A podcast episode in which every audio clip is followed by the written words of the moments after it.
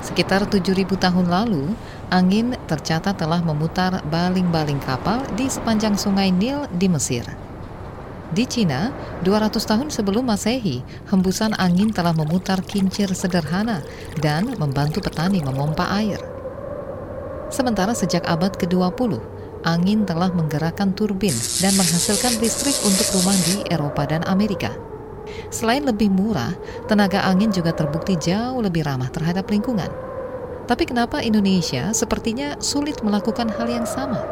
Apa kita kekurangan angin? Potensi kita sangat besar.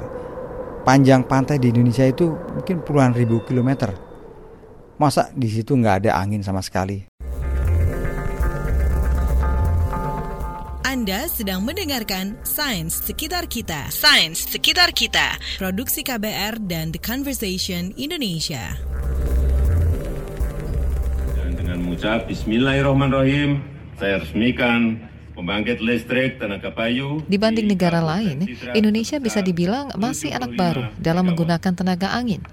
Cina memimpin jauh di depan, disusul Amerika dan India. Energi angin itu kan Profesor Adi Suryo Satyo, guru besar Departemen Teknik Mesin Universitas Indonesia. Menurut dia, selama ini kita telah keliru dalam memandang tenaga angin. Energi angin itu hanya di Eropa. Ingat, di daerah kontinental. Maka dia bikin yang besar-besar, anginnya powernya gede. Kalau di daerah Indonesia harus kecil karena anginnya kan tergantung dari kondisi udara dan kelembapan air laut itu. Maka tidak tidak pernah terlalu besar. Tapi kecil-kecil hanya kalau kita melakukan memberikan konsep farm wind turbine, jadi kebun angin, itu bisa kita bikin eh, kecil-kecil uh, tapi menghasilkan power yang cukup besar. Rata-rata kecepatan angin di Indonesia dua kali lebih lemah dari angin di Eropa, hanya sekitar 2,5 sampai 3 meter per detik.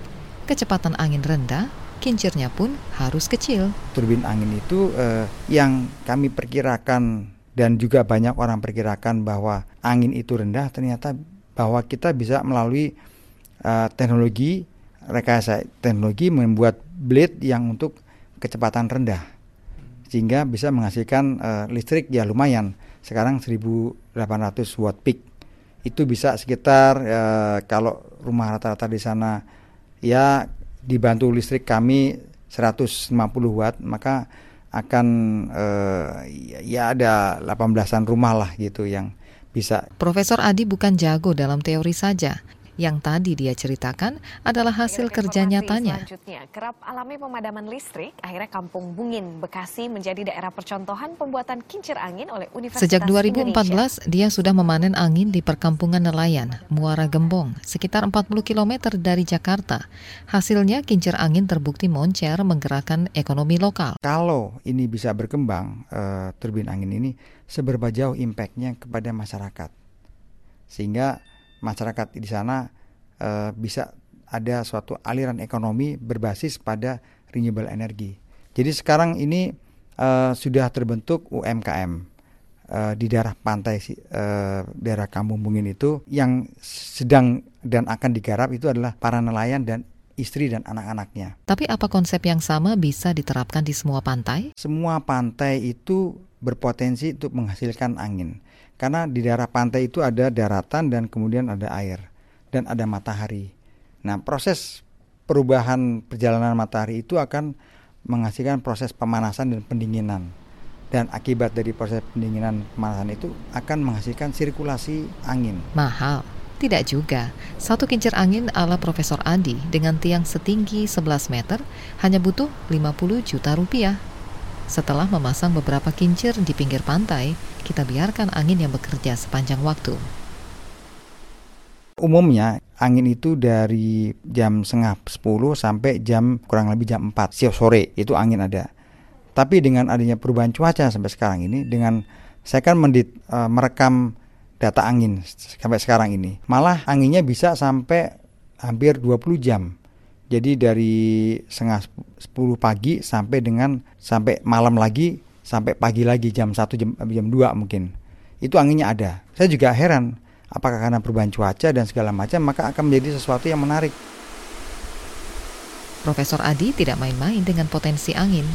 Dalam beberapa tahun ke depan, kita akan melihat kapal nelayan bertenaga listrik yang bisa di-recharge seperti telepon seluler. Jadi kan sudah banyak keramba ya.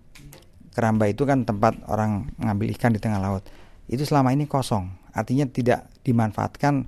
Kita pasang saja misalnya turbin angin yang kemudian e, bisa menghasilkan suplai listrik tersendiri. Sehingga nanti kapal nelayan yang memang ingin singgah menambah energi eh, apa namanya listriknya juga bisa mengikuti di situ. Sains sekitar kita. Sains sekitar kita. Produksi KBR dan The Conversation Indonesia.